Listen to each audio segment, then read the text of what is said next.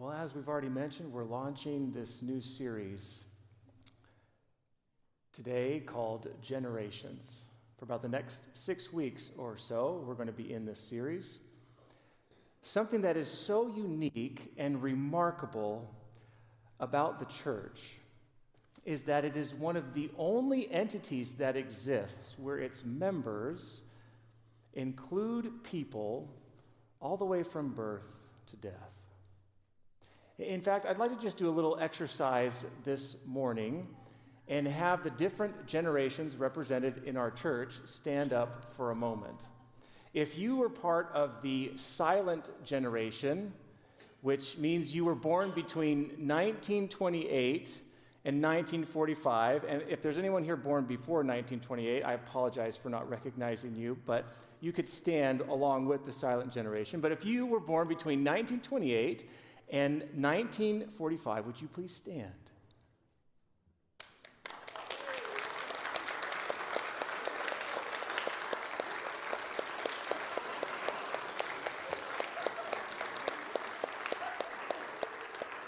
Thank you. We are grateful for your wisdom and for your presence. Now, I know that these generational uh, divisions are always kind of a little bit, you know, um, what am I saying? Maybe arbitrary in some ways because we might feel that we belong maybe to one or the other, especially if we're right on the border.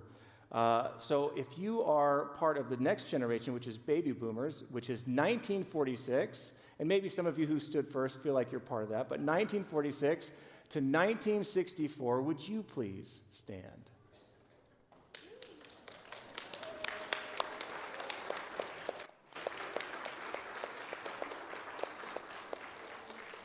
Thank you. We appreciate your presence and wisdom as well.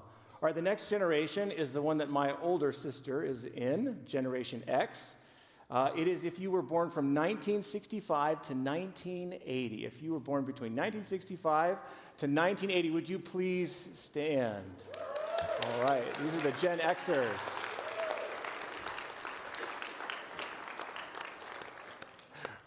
We appreciate your presence and wisdom as well. And then the next generation is my generation, although I'm a little bit of an old millennial. But if you were born from 1981 to 1996, would you please stand? yeah, Mark, we are in the same generation. awesome. Thank you, millennials. We appreciate your presence and wisdom. All right.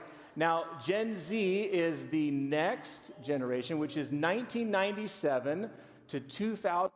If you were born between 1997 and 2012, would you please stand?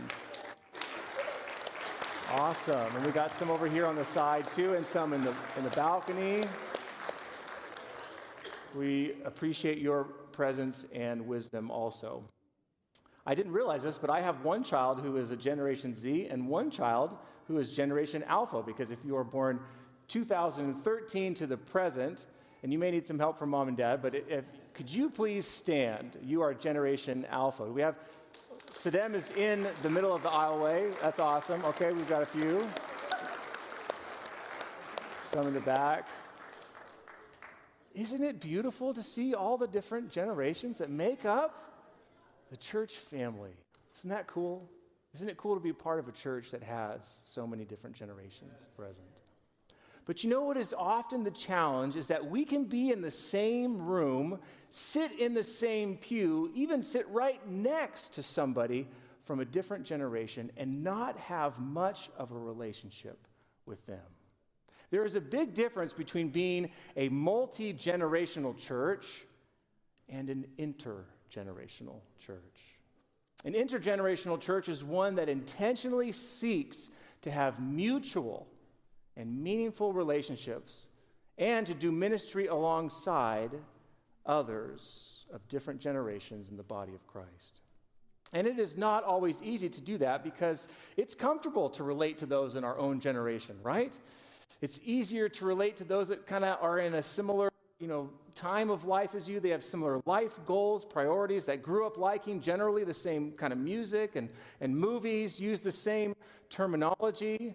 as I mentioned, you know, I'm a little bit of an older millennial, so maybe to Pastor Mark, it doesn't feel like we're in the same generation, even though we are. But I definitely, working with Mark and Danielle and, and Joseph, who are a little younger than I am, you know, sometimes feel like maybe I'm not always relating in a way that is relevant to them. I don't even want to begin to think about how Ken feels with all of us, but, but we appreciate that wasn't in the notes. That just came. We love you, Ken. He, uh, he is our voice of wisdom often in our staff meetings.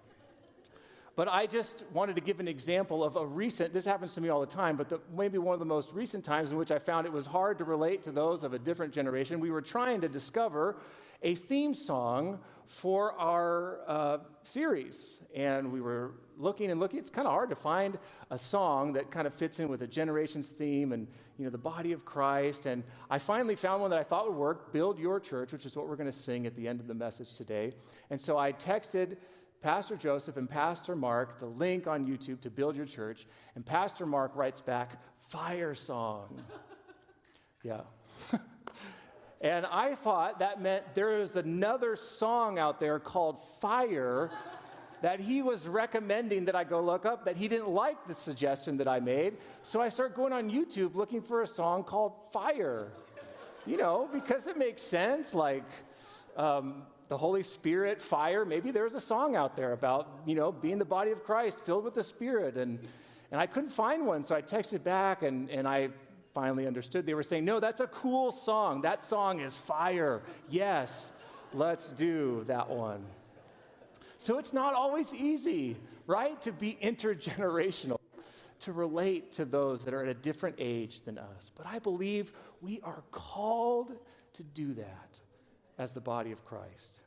And we especially need to be more intentional doing that with those in younger generations. I know this is probably nothing new, this is old news, but the unfortunate reality facing Christian churches across denominational lines is that they are getting older.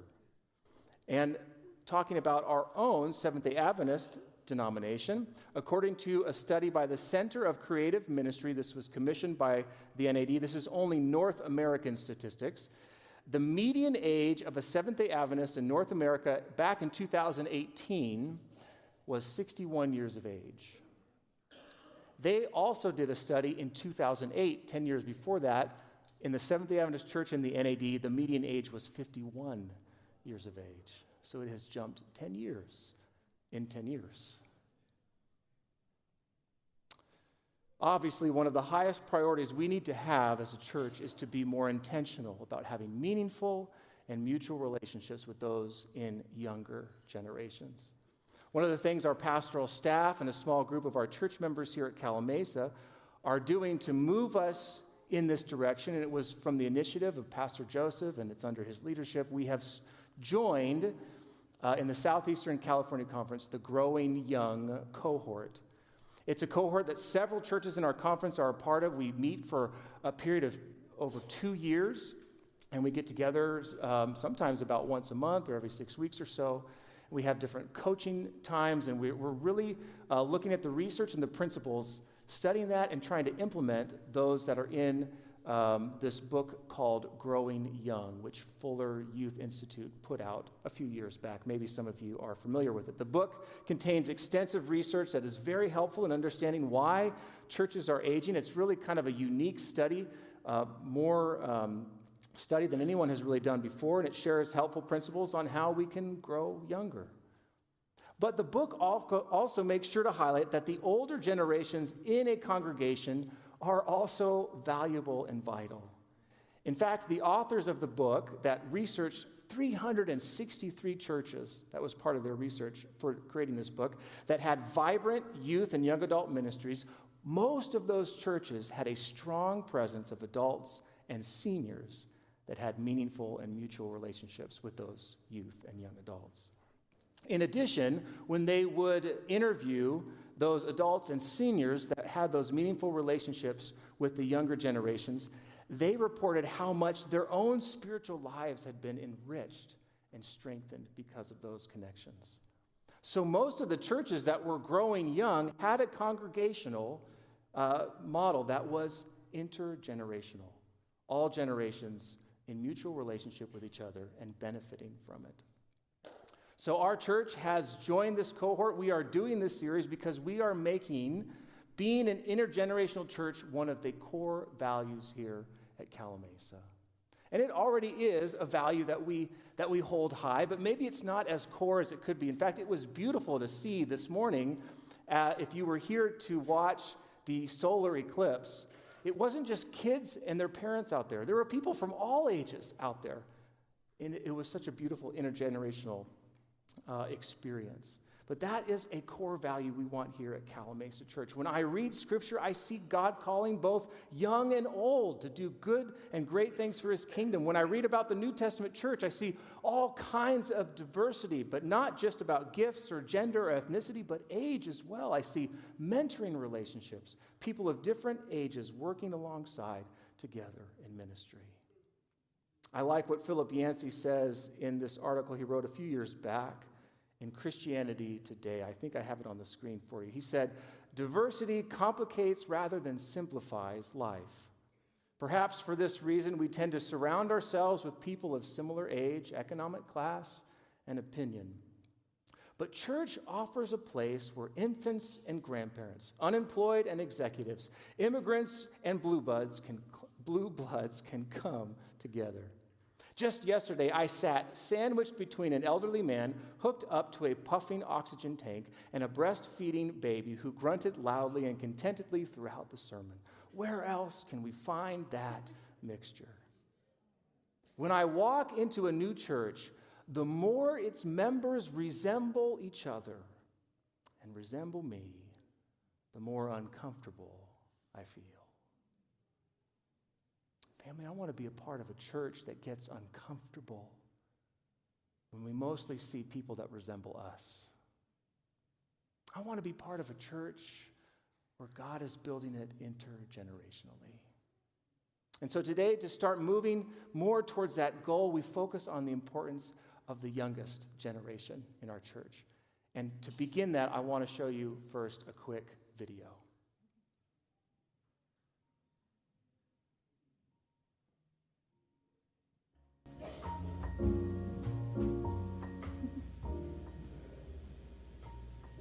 Um, Moose Tracks. It's like chocolate and like Reese's peanut butter cups. Um, either Huckleberry or my uncle makes really good ice cream. Huckleberry, that's awesome. What is in Huckleberry? Huckleberry. Vanilla. No, do you like any toppings on that, like sprinkles or like? So I, I like I really like strawberries with it. It's just really good. Cotton candy. And banana and chocolate and, and strawberry. All right, and what is your favorite? Chocolate. Oh, let me finish it and then you can say it. Okay, what is your favorite flavor? Chocolate. What's your favorite flavor of ice cream? Ice. Ah, chocolate. I didn't know. I didn't know what huckleberries were. We'll cut that part out. What does a huckleberry look like? Play with my dogs. Gymnastics. Hang out with my cousin. Um, we go to the beach sometimes. And make bracelets together. I like reading and swimming.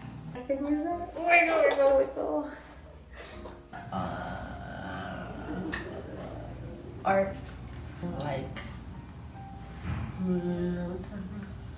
I like drawing fictional stuff. Uh,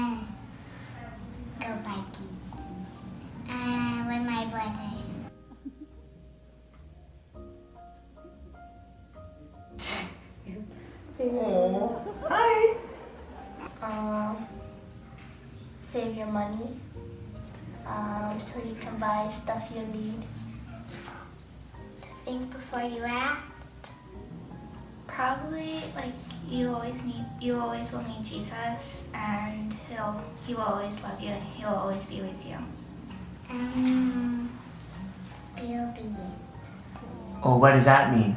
Uh, I mean, uh, don't yell or, or don't uh, uh, shout. You have to earn stuff. Like when you want to get a game, you have to like get good grades or something to earn. Well, I learned probably many years ago, but to believe in Jesus because it helps a lot with some things that can be happening.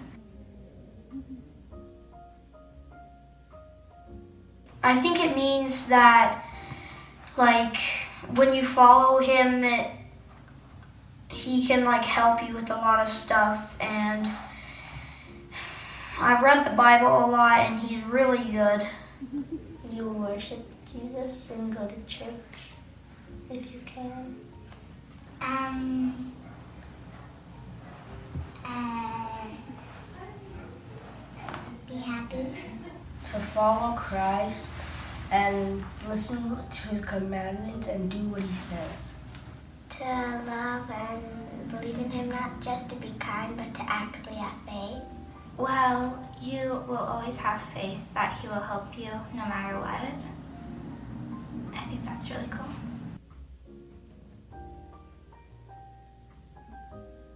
If Calimesa could have anything, okay, what would you want it to have? Um, a baby brother. Um, bring me to the potlucks. I really like when they um, involve like the kids. It's a lot of fun helping out. I hope for more people to come to this church so that they can believe in Jesus and so they can learn about him. I would like for like Sabbath school just to, like stay into like longer, so that the kids could like learn more. Um, for them to care for each other more and be more helpful.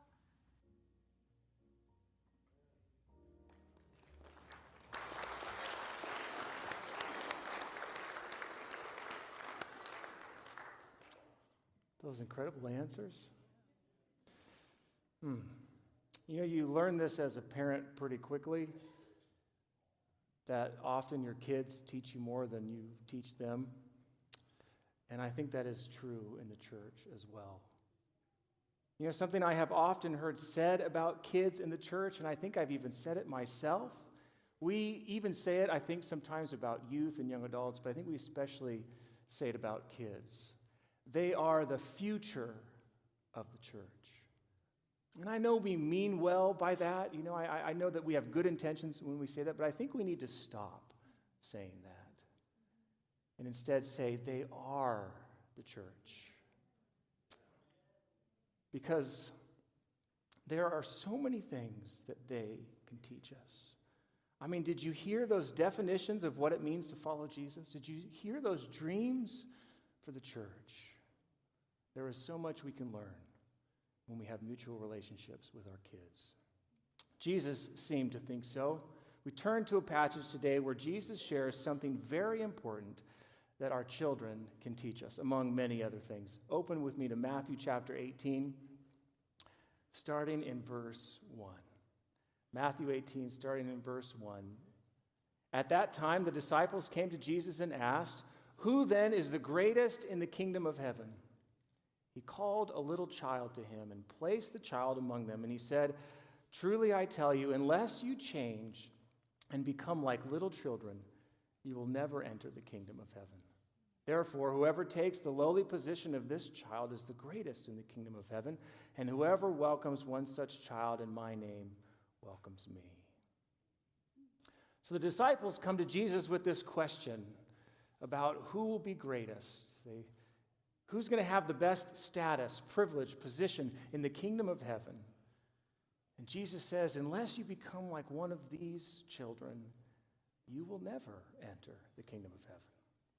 It's interesting to note that the context surrounding this question that you find when you go into the other uh, synoptic gospels, you, when you look at uh, this story told in Mark and Luke, uh, the uh, context that surrounds this question is pretty interesting. You discover that the disciples were actually arguing and ruminating on who would be the greatest as they were traveling through Galilee en route to Capernaum. In fact, after they arrived, Jesus asks them, if you go back to Mark's account, what have you all been arguing about? No doubt Jesus knew, but he maybe wants them to fess up about it. And in Mark's account, it says they keep quiet, they say nothing. Maybe they are embarrassed to let Jesus know they've been talking about such a thing, but the point is that they have been ruminating on this on the journey. But what is more shocking to me is that they were ruminating on this during that journey after Jesus had told them he was going to suffer many things and be killed. They had just been told by their teacher, their master, their friend, their leader that he is going to die, and yet they spend the trip arguing and ruminating on who will be the greatest in the kingdom. One of my favorite authors, as she's commenting on this part of Scripture, she says this Now the cross was just before him, and his own disciples were so filled with self seeking, the very principle of Satan's kingdom, that they could not enter into sympathy with their Lord or even understand him as he spoke of his humiliation for them. Can you believe how blinded these disciples were by their self seeking? So much so that they couldn't even focus on Jesus and his mission. Well, are we much different sometimes? Do we sometimes get caught up on focusing on our own agenda, our own wants, our own status, that we maybe stop focusing on Jesus and his mission? I think one of the biggest barriers to being not just a healthy intergenerational church, but just a healthy church, period, is entitlement. Our needs come first. Our agenda is the highest on the list. Our preference is prioritized. And Jesus would respond to such self seeking by saying, Unless you change and become like this child, you won't have any status in my kingdom. So now our question is well, what is it, Jesus, about a child that you're trying to teach us, that we are to learn from? Is it a child's honesty, their joy, their innocence, their trust, their kindness? All great qualities that kids show sometimes and are, are to be desired that we could learn from. But I think the context that we've already discussed gives us a hint at maybe what Jesus wants us specifically to learn from children in this passage. And then when we combine that with what we know about the status of children in the day and age that Jesus lived in, I think it becomes a no brainer what the lesson for us today is. In fact, I'd like to read to you a few words from pastor and author Gary Thomas. He says this In the first century, children enjoyed little esteem and virtually no respect. While families appreciated their own children, society merely tolerated them. The very language of the day reveals this first century prejudice. One Greek word for uh, child is paisor or uh, paidion, which can also mean servant or slave. Yet another, nepios, carries connotations of inexperience, foolishness, and helplessness.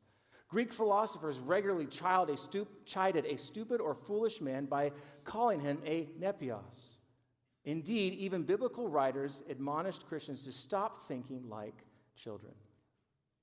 Imagine then the people's astonishment when Jesus brings a troublesome, noisy child and places him in front of the crowd.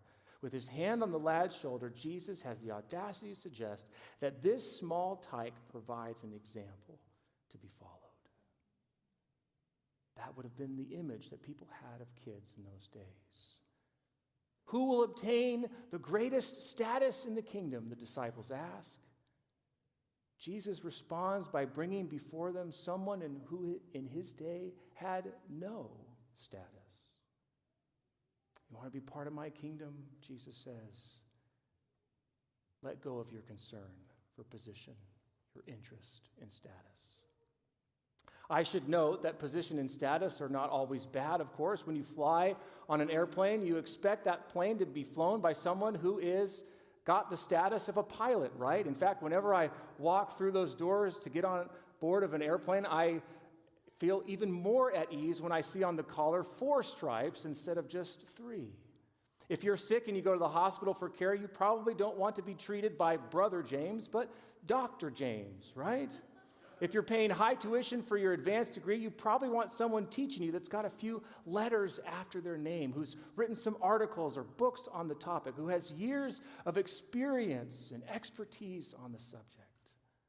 Standing and status position are not always bad in our world. I know that. But in the kingdom of God, there is no hierarchy, no letters needed after our names, no special titles or rank, and the only stripes that matter are the ones that Jesus endured for our healing. A little further along that part of the desire of ages that we quoted earlier, Ellen White goes on to say this. Again, Jesus explained to the disciples that his kingdom is not characterized by earthly dignity and display. At the feet of Jesus, all these distinctions are forgotten. The rich and the poor, the learned and the ignorant meet together with no thought of caste or worldly preeminence. All meet as blood bought souls, alike dependent upon one who has redeemed them to God. The sincere, contrite soul is precious in the sight of God. He places his own signet upon men, not by their rank, not by their wealth, not by their intellectual greatness, but by their oneness with Christ. The Lord of glory is satisfied with those who are meek and lowly in heart. Hmm. Maybe the biggest barrier to being a better intergenerational church is entitlement, but I think the biggest thing that helps us to do it better is to be meek and lowly in heart. Maybe if we could boil all this down to what Jesus wants us to learn from children today, from this passage at least, I think it would be that one word, that final word that Charlotte spun in her web to describe Wilbur. Since this is a sermon featuring kids, I thought it might be fitting to end the message with an illustration from that classic story, Charlotte's Web. You may be familiar with it. In case you're not, Charlotte and Wilbur are the main characters of the story. They live in this barn with all the other animals, and Wilbur is this pig who is so full of life and he's so smart. But as he starts to live a little bit, he figures out that come the end of the season, he is going to be on the table, if you know what I mean. So his life is now filled with worry and anxiety about what's going to happen to him. And his good friend Charlotte tries to help him out. She begins to weave with her web words to describe the character of Wilbur in hopes that the farmer and the family and the whole community will see that Wilbur is worth keeping alive. She starts with words like terrific and wonderful, kind, and the words have some impact, some effect. It starts to get the community buzzing and the family rethinking about who this pig is. But then the county fair comes and he gets entered into it, and Wilbur becomes concerned that if he doesn't win first prize, he's going to be dead meat. So Char- Charlotte spins her last word about Wilbur in hopes that it will change his fate. And that last word, do you remember it? Anybody? humble. And Wilbur is touched by this word. But as he ponders that last word, he says, I don't know, Charlotte. I mean, is that a good word? She says, What do you mean, is it a good word? Well, I mean, is it true? I don't feel like I deserve that. You don't feel like you deserve that? No, I don't, Wilbur says. Then, Charlotte concludes, then it's exactly the right word. That's the characteristic. That's the quality of the person that enters the kingdom of God. And I think our children constantly remind us of that to be humble. In fact, I'd say if you spend any time seeking to have a meaningful and mutual relationship with anyone from a different generation than your own, it will keep you humble but especially when you have that relationship with kids. So, my appeal to you today, family, is simply this Are you willing to be taught by a child? Are you willing to see them as the church now and follow their example? I hope so. Because as Jesus said, the kingdom of God belongs to such as. Lord, we are your church. Every one of us, from the youngest to the oldest and in between. But Lord, it is your church, and it is built on the chief cornerstone of Jesus Christ. May that be who we are as we move forward together. In Jesus' name, amen.